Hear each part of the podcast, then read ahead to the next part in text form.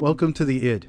Living with ADHD in the arts, fitness, and in general life. We will be having weekly guests, hearing stories, going through the minefield that is now life with ADHD or knowing people with ADHD, learning maybe some new communication skills, or at least just sharing some crazy stories. So thank you again for joining us on the ID. Everybody, welcome to the ID.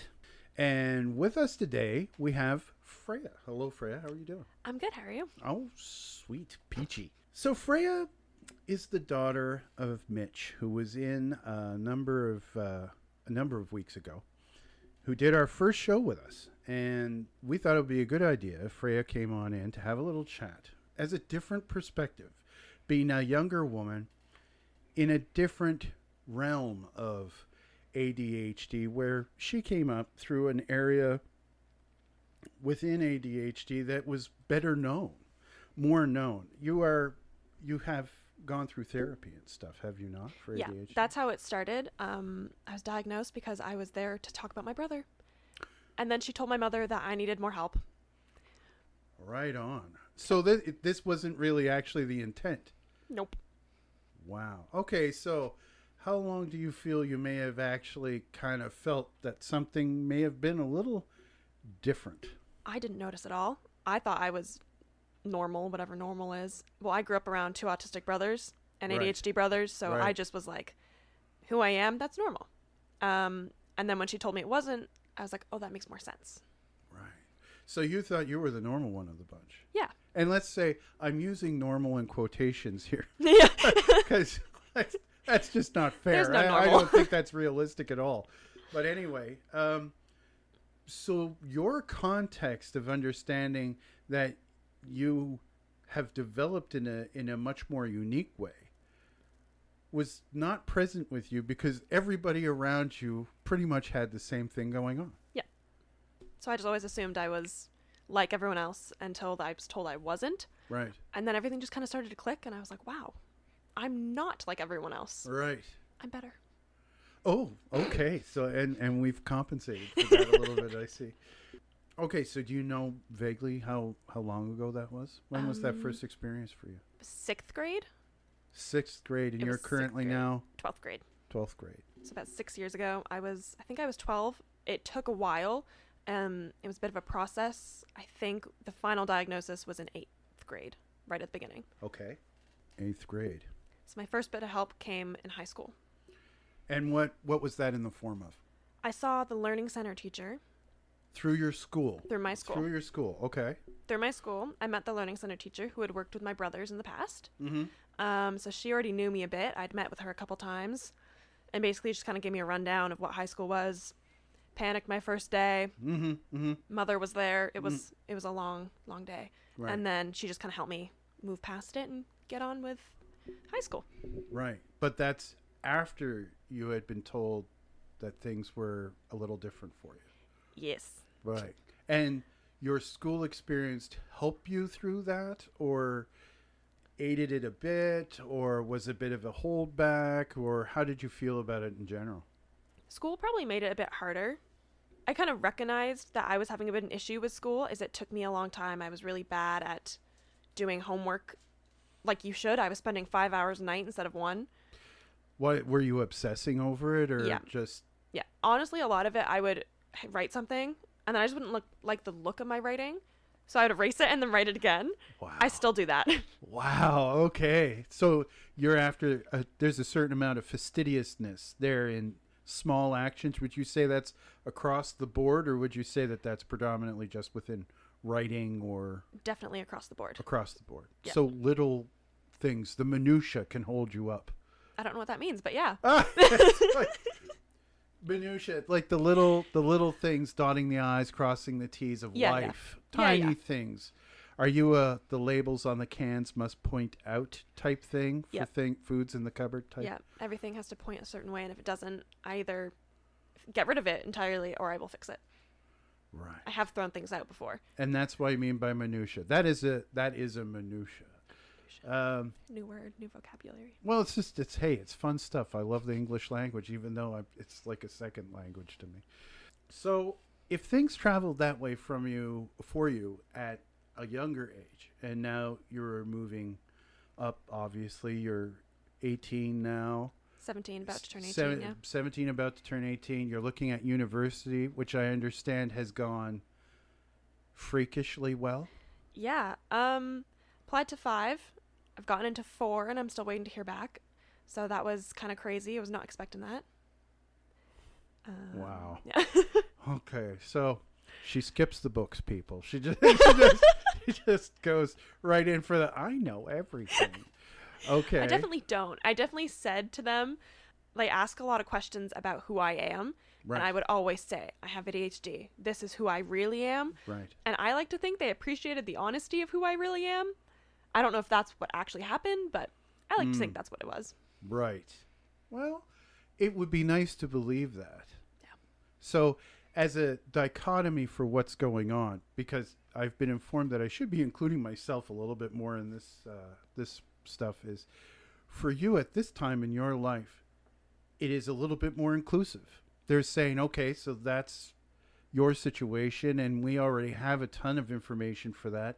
So we have there's no concern, fear, or anything with including you in a general curriculum or other things. We Yeah. have different ways of speaking with you. You definitely have that feeling. Yes. Right. Whereas for myself, being my age back in the day, there was no inclusion. There was no, we've got this, we can help you with this. Nobody understood it. It was, it wasn't even on the books. It was a thought that psychologists would maybe hint to on the outside of being a learning disability. Like they didn't believe anything more of it at the time. And it was held under the auspices of other things that made us seem more disabled than anything else. Yeah. So it was something that I had to hide.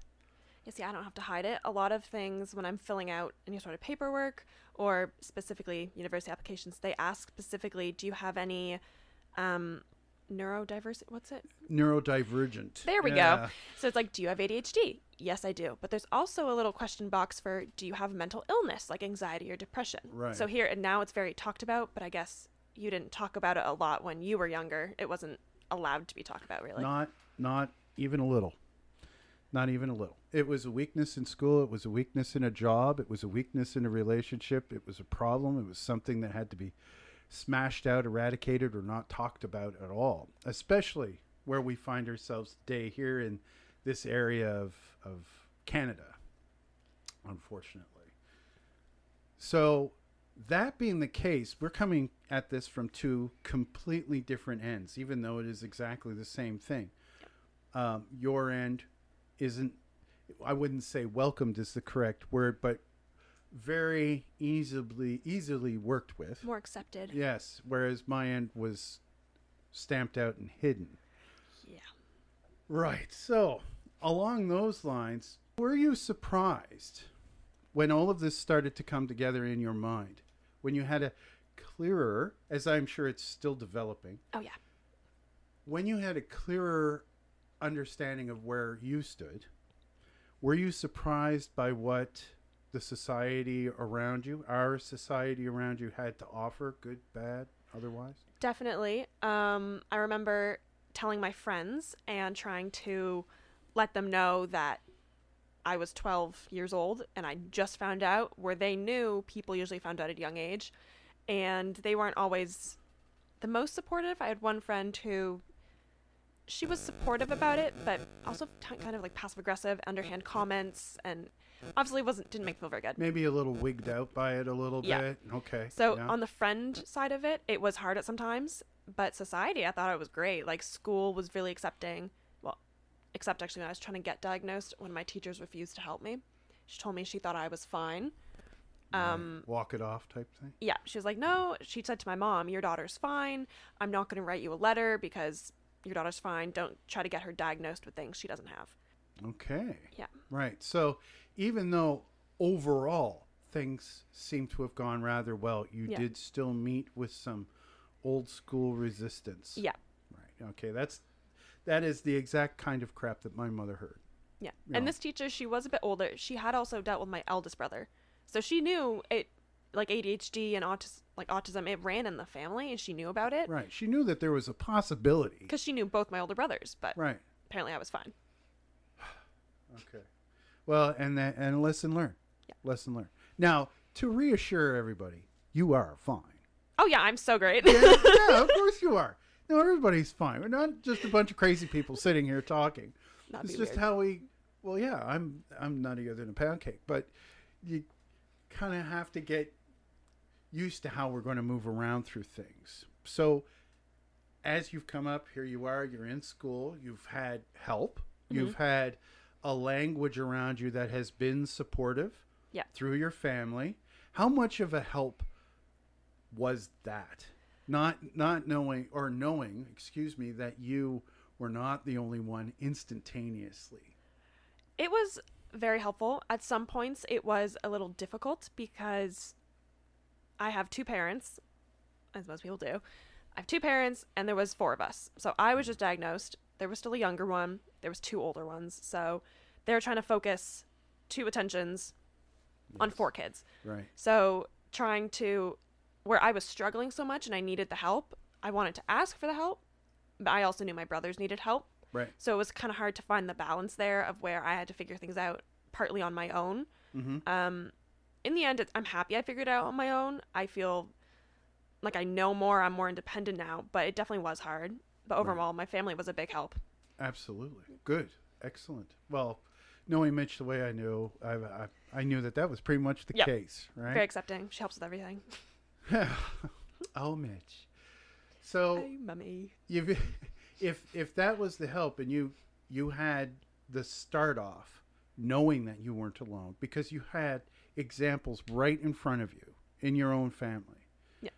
Do you feel that that has continued outside of that through the society that you move within now? Have you put things in place for yourself to feel good about moving forward, or do you find that they were actually kind of naturally there to feel good? Um, I think I definitely put things out there.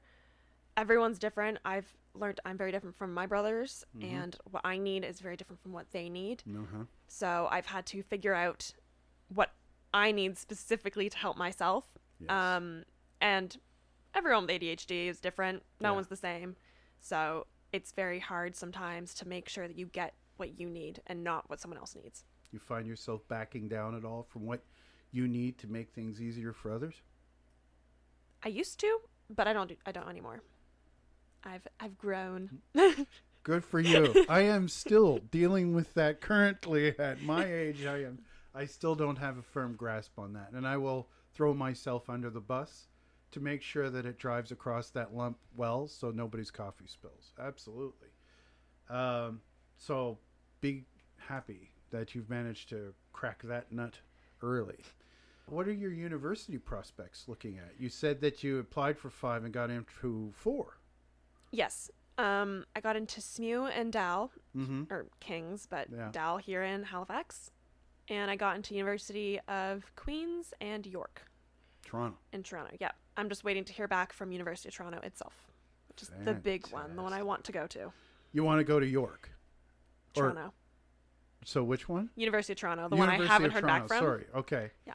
Wow. So what do you think you're going to take?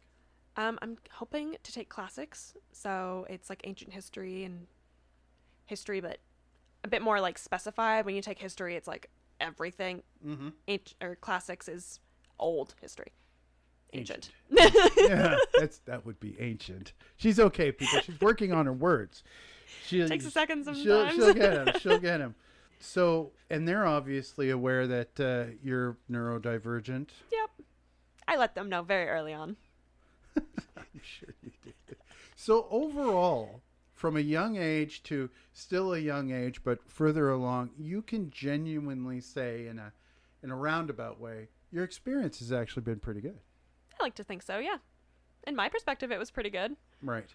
I don't know how other people view it, but Well, you know, everybody's got their own fish to fry, I figure so. Yeah.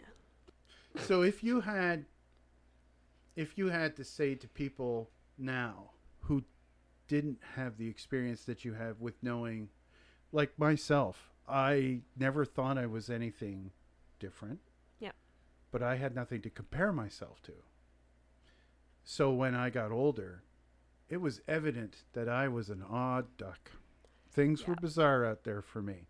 But you had you had things showing you right away that okay, this isn't this isn't a thing. Like, what would you say to others that like myself but now don't have that comparison? Do you you gotta kind of feel for It's like very cliche, okay but be yourself. yeah, yeah that is that is cliche it's good like- it's good it's cliche for a reason because it Yeah. it's poignant Well, throughout middle school and throughout high school, I was the weirdo. Right. Um, my friends and I make jokes that we are grades freaks, we're the class freaks, which sounds really bad now that I'm saying it. But we use it as a way that we're different and we know we're different. right And when I was younger, I didn't accept that. I noticed I do like I mask and I try to fit in. mm-hmm, hmm Now I'm like, I don't care. You can make fun of me all you want. when did you think you stopped masking Probably not until grade 11, so sometime last year. really Yeah. And I got, I became really myself this year over the past summer. I go out all the time now. I'm absolutely crazy. Nice I don't know how I have friends who still hang out with me. but but you do you clearly do yeah. right No, they're, they're great. They must just think I'm absolutely mental sometimes, but they they know what it is. right But people around us must think we're all crazy. right but at the same time you're owning who you are Well, just that sounds like uh, the best piece of advice right there. Yeah. Is, is own it own it, own it accept it, learn from it. right so what is it that you find that you have been asking others to help not that you need help but almost in like you're offering an olive branch in a way like saying okay perhaps if you're going to sit down and have a conversation with me um, I may do this, or please don't be offended if I, uh, or whatever. Is there anything like that Um, you've been working with? one of the main ones is I talk very fast. Mhm. Um, I get excited or get Mhm. an idea, and I keep going because I don't want to lose my idea. Right? Yeah. Um, and that usually ends up to me interrupting people a lot, which I don't mean to do. Right. Do you talk over them? Yes. Yeah. It's not because their idea is not important.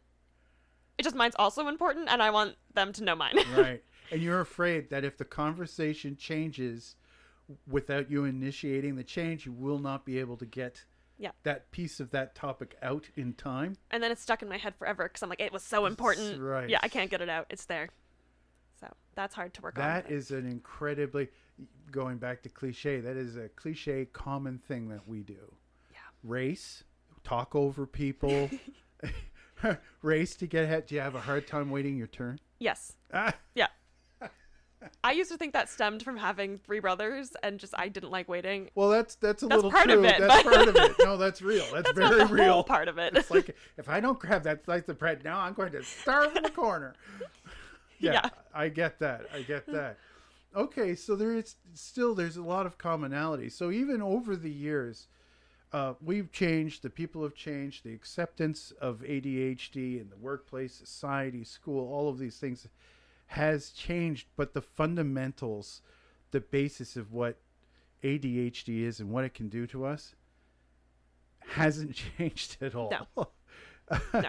because uh, for everybody out there, there's uh, over 30 years between the two of us. And I am agreeing with almost everything you're saying. We all kind of started out in the same place. It just We did. evolved differently. But the, the I find the interesting thing is is we're talking from a very personal perspective as to what we've noticed about ourselves. Yeah. And I think as individuals moving through ADHD, we've done far more expansive work to ourselves. And society is the one that's falling behind. Not that I'm trying to preach that society is no good. I'm just realizing now that what's gotten you through isn't available to me at this age right now. It yeah, it's very they're kind of focused on the new generation coming up that they've kind of not forgotten per se, but aren't as focused on the people who are there right now and need the help. Right. People like you who are a bit older. yeah, no, no, that's fair. I'm old. That's true. Well, That's you're not right. old, just older. I, am I'm old, people. Dust, dust. if if you blow on these wrappings too much, the dust just comes out like a mummy. so, with the problems that that I've had, with this being fairly recent for me, but my age and the society that we're in now, and it's being quite clear that's what available for you is not available for me. Yeah. What do you think, as a younger person moving forward, would be great steps to take? Because there, there will be more of you, right? That more young people are having these issues as they develop. Yeah. But there's also going to be more of me. There would be people who are already here that are now starting to come forward and say, "Oh, That's not normal. that's normal. why I did that for my entire life, or this, or these things, or why I haven't been Yeah. able to do this. So, in your impression, in your thoughts, what what do you feel would be a good move to plant something forward so we could all kind of work with this? Um, probably the best almost example I can think of is the IWK Children's Health Center here in Mm. Halifax. Okay. I get lots of help from there. My brothers always did. Um, it's for children, but as soon as you turn 18, uh, 18 or 19, you're Mm. Yeah. out. Right. You're on your own. Um, you got family doctors, but that's they're not specialized to what you need specifically. I think they could probably start getting doctors who are more trained towards people Right. Who are neurodivergent and then learn and grow from there. Okay, so the medical community for Yeah. sure. Okay. So I move forward and I say not just the medical community, but I think that there is a lot of I personally myself right now I'm going through a housing problem. Yeah. I have a housing problem and I have only ever worked for myself. Now when I was younger, when I was here we go. When I was your age, uh, I had tons of jobs and they were all industrial.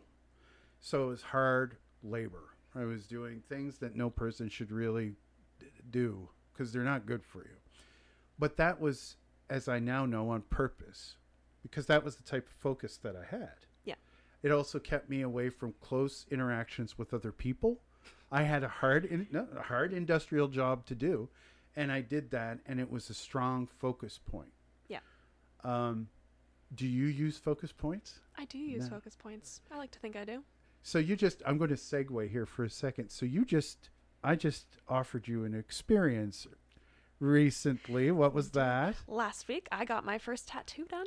Boom. There you go, people. Her first tattoo done for her her about to be 18th birthday. Yeah, I'm very excited about it. How was that? I loved it. It was oddly relaxing. Focus point. Yeah. Right. So you felt as though everything kind of slowed down a little bit and you became more collected? Yeah. It was like I don't even know how to explain it at that point. I usually think of myself, I'm all over the place Right? constantly. Yes. I could be over here and over here, and then like my shoe could be somewhere else. Mm-hmm. Um, I'm never together. When I was getting tattooed, it was like that one point on my arm. Everything was just there. How did that feel? I liked it. It was relaxing, and I don't usually feel relaxed. I'm always up and ready to go. I can't sleep very well because I'm up and ready to go. Right. Right. I could have fallen asleep right there on that table. Okay, so interest coming back from the segue, a focus point, and there it is. It's it's almost a medical reserve of calmness. Yeah. Uh, the jobs that I put myself in when I was younger were jobs that had no choice but to offer me a very harsh focus point.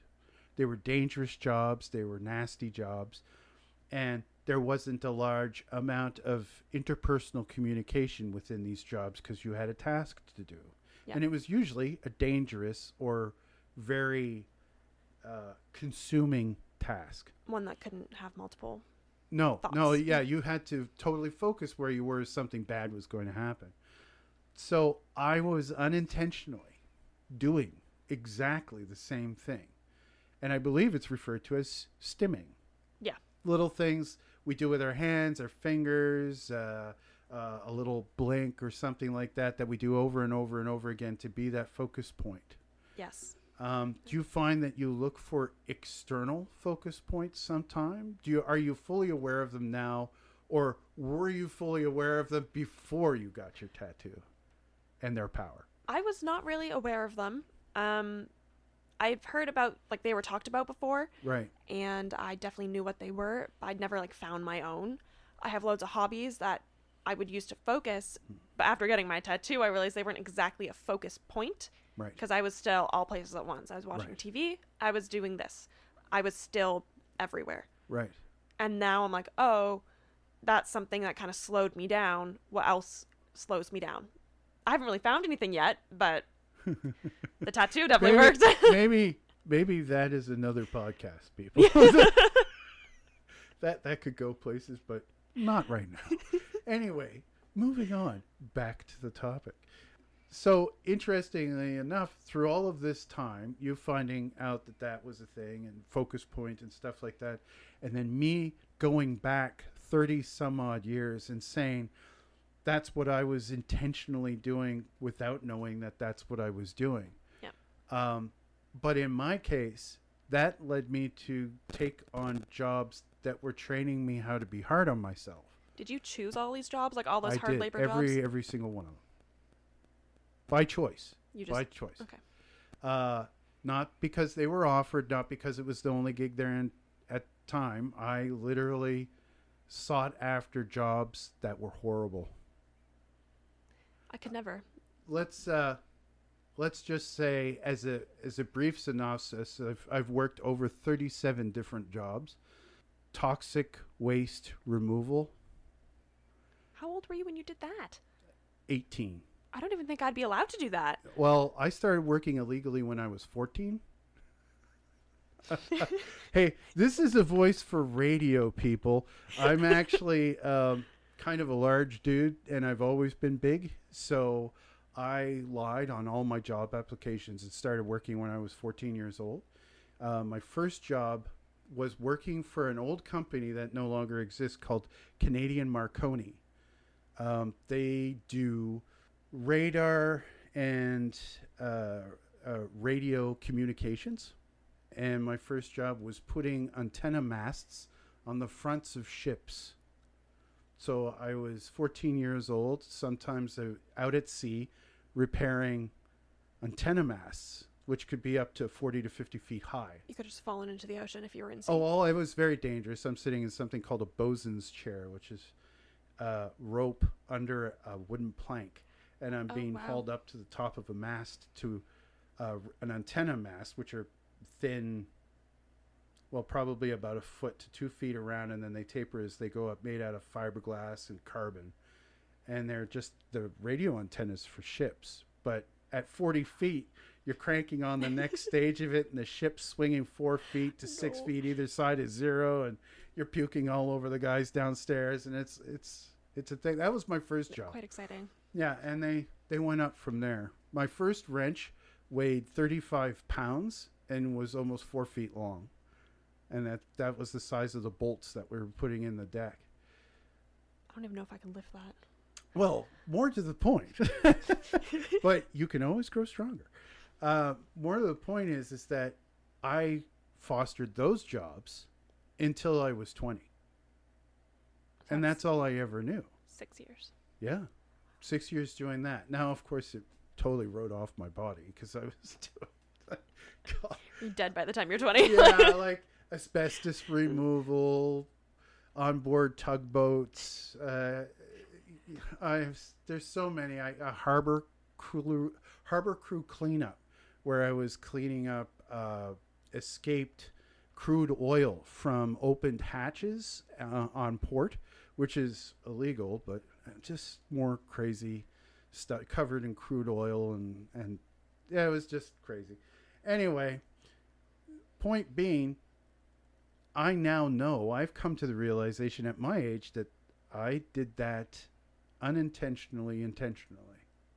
Unconsciously, you did it for a reason. Yeah. Whereas you don't have to. People your age, and maybe even a little bit older, came in at a time where it was all very openly talked about. Yeah. And it was part of, yeah, we can have this conversation, or here's some tools for you to use. Yeah. Okay, so my generation, we didn't have tools. We just had these ridiculously hard jobs.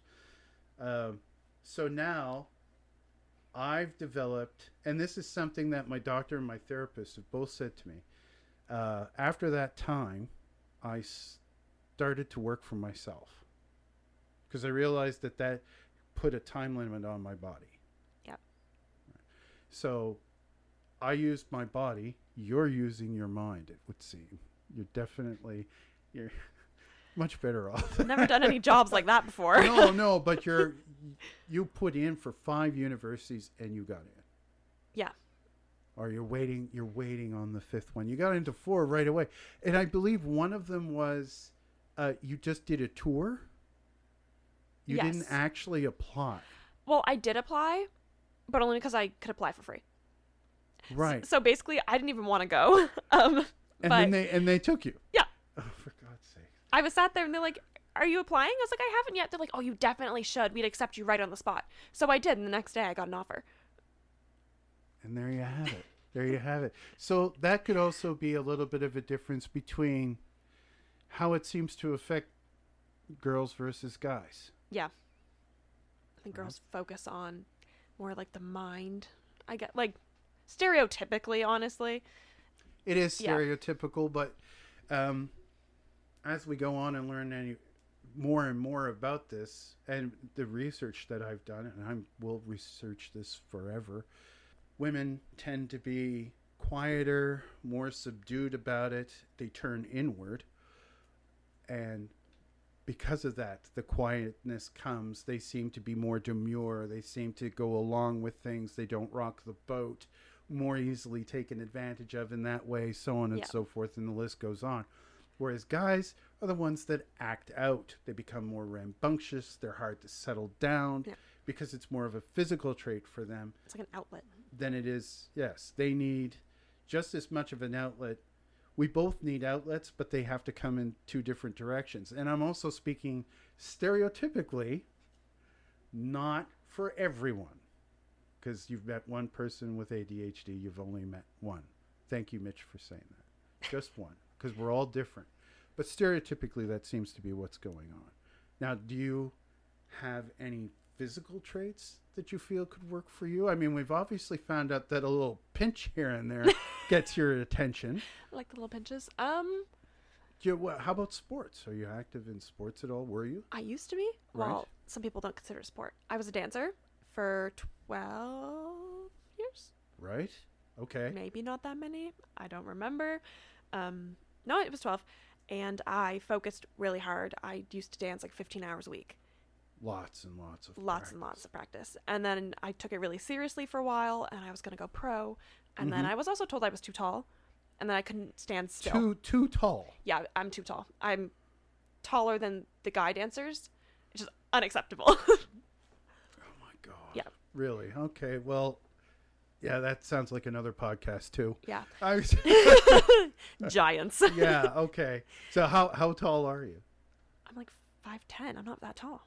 For a 5'10"? girl, but Five ten. Yeah. And you're, well, eighteen. Yeah. So you know, there's more to come, right? yeah. You're going to get a little taller. Yeah. Well, my mom's like six one. Yeah. Six foot. Yeah. Your mom's almost as tall as I am. Yeah. Yeah. But no, the reason I could never really make it in dance is I couldn't stand still. I was always told, "You're too wiggly. You're not balancing. Stop moving." And I would be like, "I'm not moving. I'm not moving." But I definitely was moving, and I just wasn't registering that I was moving. Right. Okay. So there's that fidgetiness. Yeah. And all of that. So then I have to say that. Did you grow out of dancing? That one's a hard one. I danced up until a year or two ago, Right. and I definitely grew out of it. But I think what really happened is I just didn't like the environment anymore. Okay. Um, I didn't like my dance school. Okay. But was- looking back on it now, what was going on there? I went to the Royal Winnipeg Ballet for a two week summer program, and I absolutely loved it. Time of my life. Mhm. Nice people, teachers were amazing. I come back to Nova Scotia, and the girls are not very nice, not very accepting. I was told I was too much. Like, I always talked too much. I always did this too much. Okay. Yeah. All right. So there's your bad experience with the ADHD right Yeah. there. And then I stopped. Hmm. That is something I have definitely experienced throughout my life. Yeah. It's an extremely common thread. Now, in your mind, what direction have you gone with that? Has it embittered you, or have you just said, that sounds like a you problem, boo, type situation? It used to really upset me. Right. I had a best friend, not a best friend Mm, anymore. mm. I was thankful enough for my mother to put some smart into me, and I dropped her. Um, Okay. But she would always tell me I was too much. And I never really thought about it. Mhm. I kind of brushed it off, and then I heard it more and more. And then I went to dance, and I heard it more and more. Mm. And then I went to high school, and I heard it more and more. And it really started to get to me, and I was like, people think I'm too much. They don't like me. I'm too much. And then so, okay, what's your understanding of too much? What are you? I What don't is- know. Well, what is? So, in these people that are saying these things to you, what are they saying is the thing that is too much? Or are they just straight up saying too much, which is nebulous at They've best? never told me. No one has ever said anything specific about it. So in my head, it's just talking about the things that make me me. I talk fast, talk about a lot of things. I'm Right. not good at staying on topic. Right. I'm moving. I move a lot. I'm messy. Just that. In my head, that's what too much is, but I don't actually know if that's what they mean or not. So, not only were they hitting you with this stuff, it, it was unexplained. Yep. It was just this no man's land of a negative feeling. And I got to an age and I was like, I don't care anymore. You okay? So it stopped affecting you, but you made this is your choice to move from that. Yeah. You're elsewhere now. Yeah. Okay. And I'm healthier for it, I would say. Yes. That's the right thing to do. All right. Very good. So so many of us become bitter. Uh I was bitter. Oh boy, was I bitter. It it flavored my life because I didn't understand what I was doing, like where that was coming from. I had no role models, nobody to lean against, none of this stuff. And I'm not saying that, you know, my family wasn't helpful. Uh, they were as helpful as they could have been, and I'm I'm very grateful for them. I have some friends that are still my friends now. They were helpful in the way that they they never judged me They did the best they could. they did the best they could. That's right. And they never said that I was a burden. But they would honestly say, okay, I need to take a wee bit of a break. Yeah, I got Uh, that too. Did you get that Yeah. too? But they're still with you type thing? Or Yes. Good. And I think that that's probably the healthiest outlet. Maybe. Oh, you're. It's not that you're a bit much. It's just that I need a wee bit of a break. When they explain it like that, it's less hurtful. Other than you're too much, you should stop. That just hurts. yeah, that's, that's just mean. That's ridic- That's the other person's problem. Yep. I'm pretty sure that that is the other person's problem. Because I right can't there. really do anything to stop it. Well, no, and they're not. They're not. That's not a conversation. That's coming after somebody. Yeah.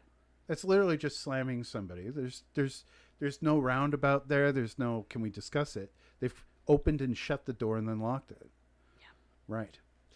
Okay, so as we move forward in these understandings that we have now and all this kind of stuff, and you're looking at university and the type of university that you're trying to do, what are you going to set up for yourself? Do you have a plan? I've never been very good at plans. Well, that's Ex- a lie. No, okay. to understand a plan, by a plan, I don't necessarily mean, well, I want to get married and have a house and 2.3 kids. I hate That's, kids. No, I said, okay. Yeah, I hate That's my plan. She Don't just, have kids. She just threw that out there and we're done with it. Just like that. I hate Uh. kids. That's not another podcast. It's over. And we're open and done. shut. It's, it's, forget it. The key's gone. The door's locked. We're out. I mean, a plan as in, I know who I am now. Given how I know I'm going to react to certain things that are out of my control, I can put a general feeling in my way to help me go through the tasks that I'm sure you're now learning is the outside world. That makes Have- more sense. Yep. Have Um, you moved through some of that yet? I think I have. In my head, I have. Once again, I never know what other people are thinking. Sure, sure. Um, I plan to move to Toronto as my goal, which means moving completely away from my family, who has been my support system. How do you feel about that? I'm excited. Okay. I like being independent. I like doing things on my own. Right. Meeting new people now to me is exciting. It used to scare me because I didn't want the comments that were mean and came along with it. So you steered away from it a little bit. Yes. Okay. Now I'm better at saying, if you don't like me for who I am, Mm-hmm. see you later. Not my problem. That's a Right you on. problem. Your Right. loss. You know, I'm I'm pretty great. it's your loss. There's that confidence again, right? It is right there. so I'm excited to move and learn how to do things on my own. I don't know how excited my parents are. I think they're a little nervous for me. Well, I- good. They love you very much. Of course, they're Yeah. going to. They're going. to There's nothing. There. That's an impossibility to not be anything but that. It's very terrifying, but it's exciting. I know my limits, how much I can take until like I shut down. Right. Okay. Um, what I need to succeed in school, to succeed in a new place. okay. Um, I've just learned to kind of work through it. Okay. So you mentioned shut down. What happens when you shut down? It usually happens after I've been around people too much, and I usually just lock myself in my room. Oh, okay. Maybe not physically lock, but I go in my room. I usually put my headphones on, and I need a break. I can't deal with people. I find people too much at that point. Right. Anything they say, I'm irritated by Okay. for no reason. Gotcha. That's my key as to I've been around people too much and I need a break. Right. I used to not understand that limit, and I would keep pushing and pushing and pushing, Pushing you or pushing others? pushing myself.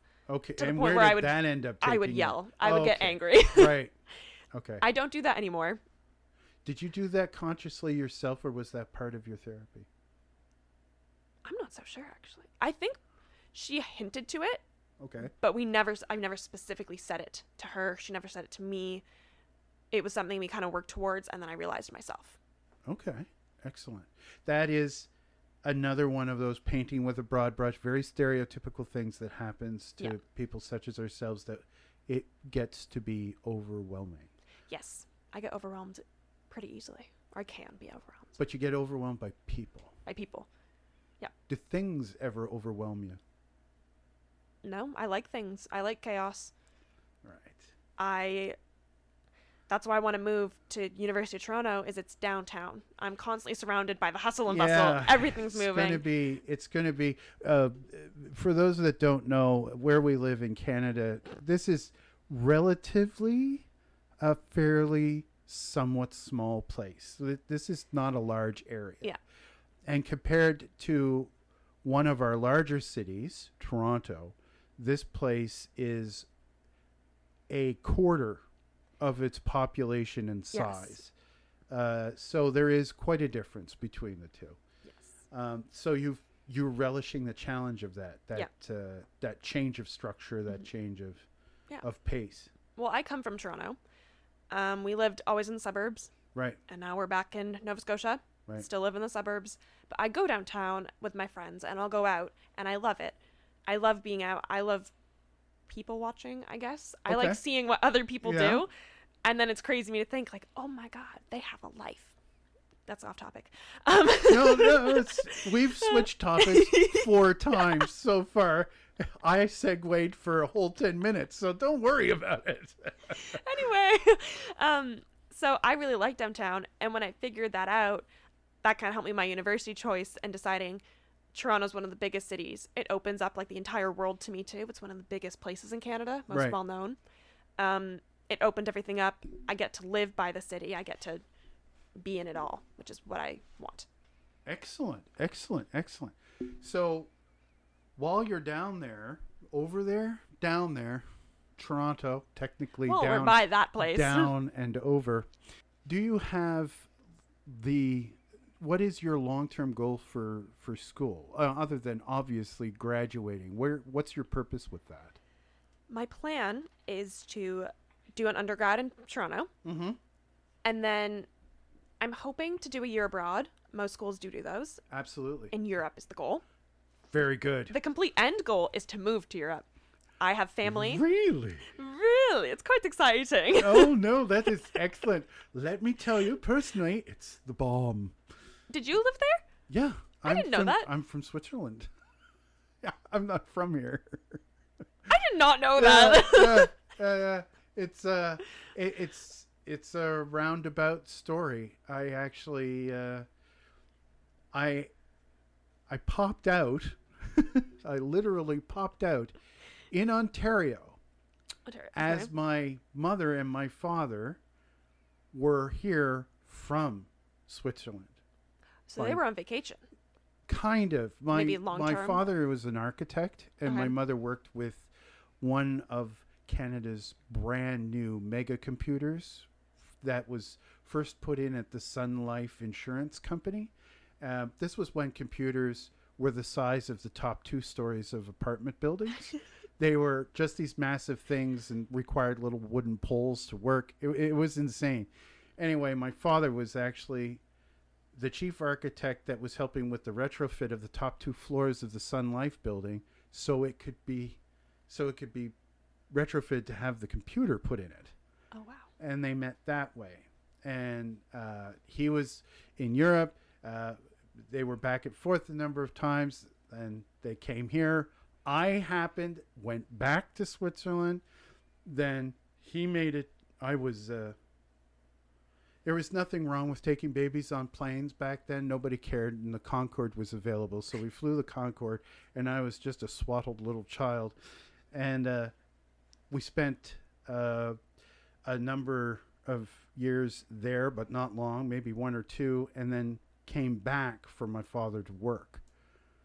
So it was a very weird roundabout Yeah. type thing. Been to it all. I've been back a couple of times, but not recently due to expense. Uh, I get that. Yeah. yeah, it's it's not a cheap trip, people. It's it's it's not. But I have friends. Uh, I still have family there. Um, friends like your mom who who we would reminisce and talk about some crazy little things like certain TV shows or treats. And I, I'd go down memory lane. Oh, you know, it was the first time I ever had a pasty, and all that kind of stuff was. Can I ask you a really off-topic Sure, weird yeah, question? yeah. Have you ever seen the movie Chitty Chitty Bang Bang? Yes. Okay. Sorry. Where did that come from? So you're Welcome talking. to ADHD. you're people. about weird, um, like things that are Europe. Yeah. I grew up watching that with my family. Yeah. I mentioned it to my friends the other day, and they're like, "What is that?" So I started singing the song "Chitty Chitty Bang Bang," Yeah, and they were and like, They didn't know. "No," and they hated it. They were like, "Can you stop? That's so annoying." Not I was annoying with the song. I didn't stop. I wanted to be annoying. Well, of course, it's a Disney classic. exactly. So I will continuously play it just for fun. But none of them knew what it was, and I wasn't sure if it was a European thing or my No. mother is a weird thing. But I'll tell you that movie in particular, that uh, that time of Disney, was incredibly popular in Britain. It had something to do with a type of old world value, and and a lot of their stories were Europe's Europe central. yeah. Uh, a lot of them were older based stories or fairy tales that were coming from Germany, the Black Forest, you know, chimney sweeps that are predominantly London area, you know, UK. So they were huge down there. So yeah, that's your mom's influence. That's that's Big where that came from. That's chitty chitty bang bang. Oh, swinging topics yet once again. well, anyway, we're gonna try to find the topic again, but it's not entirely it was a pl- necessary. you were asking me about a plan. Yeah, your yes, My your plan. plan, and it's what do you want to do with the ancient studies that you're going to be doing? I want to take my degree. I want to move across the ocean. Right. Maybe st- for while I'm still in undergrad, maybe study at like I don't know Switzerland or Germany, somewhere exciting, All somewhere beautiful. different. Yeah. Um, and then go to England and study possibly a master's there, or Nice. just start work. Um, I'm. I keep saying um. I brought it up, and now it's living in our heads. I'm sorry. um, I just did it again. Over the past summer, when I last visited England, we went to a museum, the Victoria and Albert Museum, Absolutely. and I yeah. really loved it. hmm And I felt very at home. It was very comforting. Lovely. So I really hope to be able to work in somewhere like that when I'm older. Mm-hmm. So I plan on taking my classics degree, taking it into museum studies, and working in a museum or archives. Fantastic. Fantastic. Okay, so we've been talking about I've been talking about the horrors I've put my body through and how misunderstood I've been through the ages and, and people like me.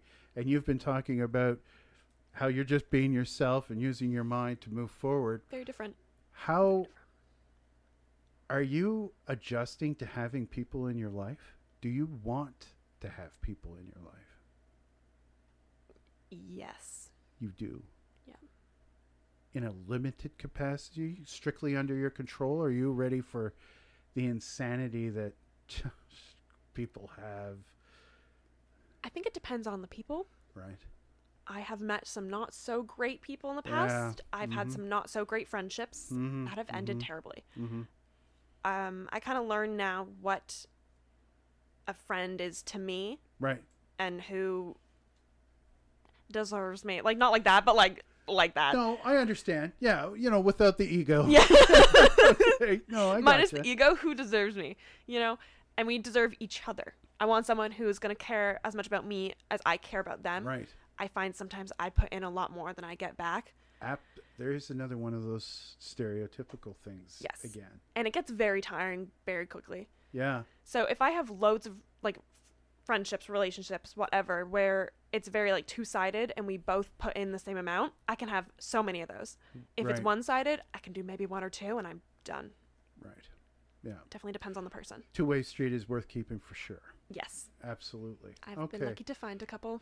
Yeah. Well, it's it, it's not impossible, but I believe it is tricky. it is hard. It is tricky, especially when we give so much. Yeah. And I, there is another commonality. I, I get that one hundred percent. I am, in part, in the place that I'm in now because of what I give.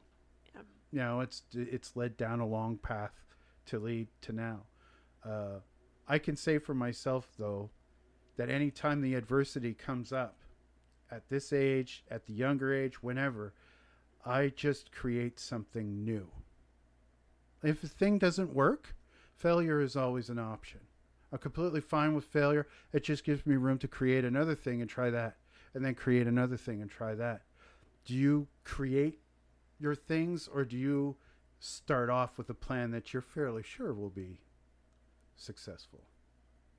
Given the fact that you haven't had much experience, say I'm yet, 17. Gee, yeah. I gotta give this one a think. but you do you did have to wangle the that insane social mix of school and balance a little bit of family and balance a little bit of work. It's again a microcosm of that kind of feeling. High school was probably some of the worst years of my life up until grade 10. I can identify with that. It sucked. And then when I reached the age where I was like, I am who I am, It changed. it changed. Right. What was the question? I was starting to go somewhere that Hey, I look. completely forgot. a crow. it's like I wonder what Mel Torme is doing today. I don't know who that is. so, where was the question? Uh, geez, sometimes I forget myself what the question was. this is how to do a successful podcast. Everybody is just Ask questions? forget the questions that you're supposed to ask. It must have something to do with school. Why was I bringing up school? No, you said that you had had some bad relationships, and that that Yeah. that was it was the microcosm of you having some short experiences. Even though you're quite young, you already had to experience negotiating school, friends. That right. So failure. We were talking Fail- about failure. Right, right. So failure is always an option. So Yes. do you create? See, we're back. we got it. Do you create these these places that you can go when something fails and make a new one and make a new one, or uh, did you just plan from the beginning and just stay true to that? I definitely fail. I had a plan for a very long time. Right. Um, bringing it back to school a bit. I wanted to go into science. I liked facts. That I liked not dancing at all. That's no, no. I loved science. I loved Okay. math. It was where I was like, oh, everything's right or wrong. right. I hate science. I hate math. I have changed op- like directions completely. Completely. I figured out I had to fail at something. I'll say I didn't fail, like a grade. Yeah, I didn't do my best Right. to realize that that's not what I wanted to do. Were you doing that as some sort of need for yourself, or were you directed to believe that that's what you should do? Honestly, I'm not so sure. I think it was partly what I was expected to do. I'd always told history, you're going to fail. There's nothing for it. Oh, Yeah, people are like, it's a useless degree because what are you going to do with it? I have a plan. If this plan fails, like you, I should be able to make a new one. But for mm-hmm. now, I have a plan. okay. Excellent. All right. Well, that's so that would be my thing to impart to you. We are creators. Yep. This is another one of those stereotypical things. We create. A lot of us can't help but create. Yep. Constantly building something new all the time. Usually as a stimming factor. And I, I never explained that before to anybody else stimming is something that um, people who are neurodivergent do. It's the most common thing that you would see is the shaking leg. Yes. The leg that's constantly shaking and vibrating. This can also be restless legs, hand fidgeting, picking, skin picking, uh, flicking of fingers, chewing fingernails, uh, itching, scratching, anything that gives somebody a sensation. That is basically called stimming. Uh, it's it's a very poor try for a focus point, yes. but it's what we can do at the It's time. like sometimes. temporary. It's a temporary fix. Yeah. So we tend to create a tremendous amount. More of us create than less of us create. yes. We always seem to come up with new things and have no problem moving from one to another. As you yourself said, sometimes you're doing three or four things at once. I'm always all over the place. Yep. Hey, let's watch some TV. Can I do that upside down with my head on the seat of the chair? The answer is yes, I can. yes, you can. And uh, as another interesting stimming point that's common is you were a bit of a toe walker when you were younger. You spent a lot of time walking on your toes. I did spend a lot of time on my toes. Neurodivergent boys and girls do that. They spend a lot of time toe walking. Uh, I don't know if we have an explanation for that as of yet, but I thought that was interesting because the very first time I met you, oh my God, How long ago was that? you were uh, you were much younger. And you were standing at the kitchen counter on your toes. And i went that's interesting. And then you left the kitchen counter still on your toes and then walked down the hallway on your toes. And i'm like this is going to get interesting. This is for my future podcast. yeah, yeah, i'm going to think about a podcast now. I'm going to put her on then and that's what we're going to do. Anyway do you uh, you used to play the sports and all that kind of stuff but now you've kind of moved out of that. You're you're focusing a little bit more on intellectual pursuits. You're fine with letting some people in. You've got to be really picky about that and very cautious of that of a self-protective nature or as a frustration nature like stay away from me i'm damaged i've been damaged or i don't have the patience for you or a little bit of all three it's a little bit of everything. all right It usually starts as a I don't have a patience for you to be like that. If someone's openly, I can't think of the word right now. If they're openly like that, I'm just gonna say that and help people understand. yeah that's okay Um, then I will block them out straight away. straight away Sometimes it's a bit more hidden, and they're like, "I'm such a great Mm, person," right and then when I find out, I'm like, "I don't want this to happen again. It's happened to me before, and it hurt." yeah So then I cut them out. Then right it is hard to cut people out. I'm talking about it like it's easy. It's not easy. no no It takes a long time. i think it's for most people it's not i, I don't think that's just for people like us i think I think sucks. that's for everyone. It Yeah. sucks for most people. Yeah, it does. As we're starting to wind up this podcast so far, and we've looked at you know, where you've been, where you're going, some of the differences, a lot of the things that are quite similar. So, age isn't a factor. Um, where you are in life isn't a factor because, it- it- again, there's a lot of common area that's been painted with that brush for for all of us in this particular little bit of fun.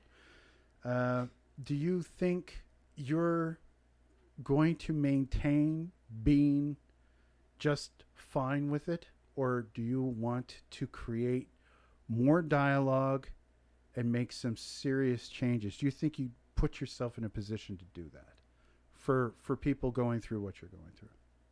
I hope one day I can. Um, I'd definitely be a bit older because right now Of course, of course. Yeah. I know a lot about myself. But I'm 17, so I'm still figuring it out. Absolutely. I do really hope though when I am older I can help other people, maybe people my age. Girls specifically almost because I know I learned it's is gonna sound stupid through like TikTok and YouTube that it's common for girls to get diagnosed later in life. hmm I was diagnosed late-ish, not compared to some other people who don't get diagnosed Mm-hmm. until when were you diagnosed? It was like not that long ago. I quite honestly, I was diagnosed one month ago. Wow, that's really soon. Yeah, this is no. I mean, obviously, You knew, but you know, Jay's an odd duck has been said to me for my entire life. Like it- there was, there were things going on right from the beginning, but nobody knew anything, and uh, there was, and I just got that door, you know, finally put to bed, you know, put to rest. The door was shut. We had our answers one month ago, and uh, I, I asked you that question originally because I myself feel as though, on top of my other pursuits, I now have a new one. And that's this podcast to talk with people with ADHD, other people who are ADHD and on the spectrum, maybe. Whatever, anybody who wants, like yourself, anybody who wants to communicate about it and the world around them. Because there is an attempt. I one of my guests coming up doesn't have ADHD, and isn't part of the community and isn't part of anything, but he is a part of health. so it has something. It's connecting. Well, what do we do? We look at stimming. We look at uh, a lot of us can't get out of our own way to exercise, and health seems to be a wee bit of a problem with us because there's usually other markers involved, um, and it's become quite important and quite painfully blatant to me that if somebody's going to act on something, they need to act on their health, and we are some of those people for sure. Yep. Uh, I know where I now have taken this on as almost a mantle. I want people to not just know about it in a friendly, happy way, but I want this to be an active discussion because I lived my life with go walk it off. Yeah. There there was no help. Like I said, it was he's just acting up or he's a troubled kid. Yes. You know, so I was punished. Not not by my parents, you know, just, well, not by my mother, my my truest friend.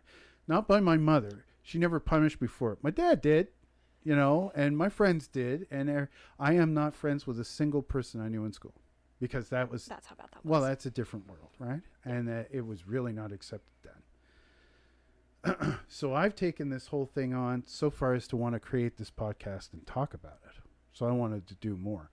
And I'm wondering if that's my wanting to create something and move forward with it, and this seems like a great thing to do, or if this is something that I would share with others and more than just a couple. Like if it is something that people now see and say, I really want to talk about this because I feel as though I've been misunderstood.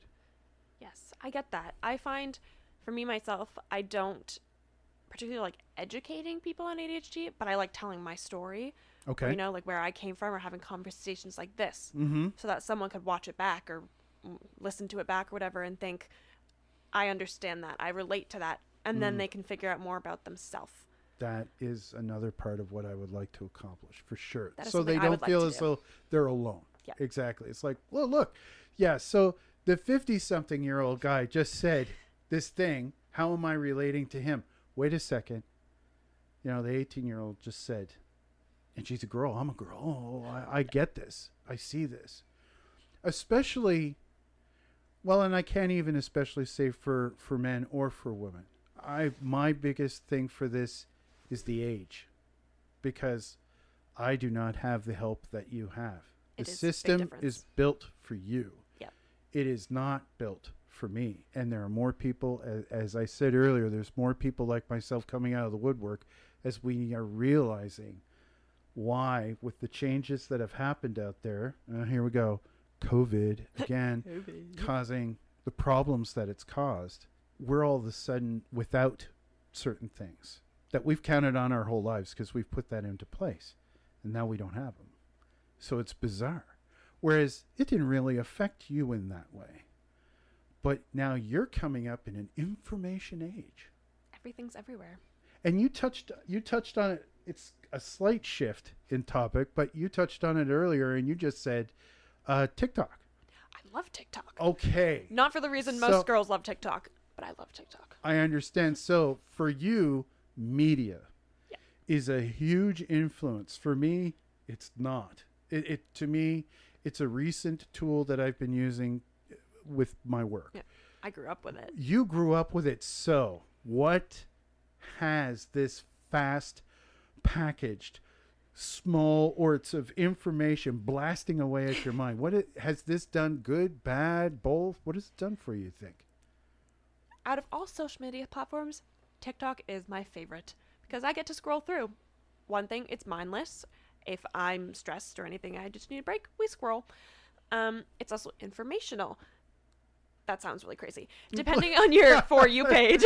Right, right. I have a lot of people who pop up and it's kind of creepy, but the algorithm knows hey, I'm autistic, I have ADHD, so does this person right here, and it will give me someone talking about their story. And kind of like this podcast, it's a way for me to listen to other people's versions of how they grew up and how who they are, and I learn that way. So I can't believe I'm about to say this. The evil algorithm is actually doing something useful by putting you in touch with other people of a like mind. Is that what you're saying? Yeah.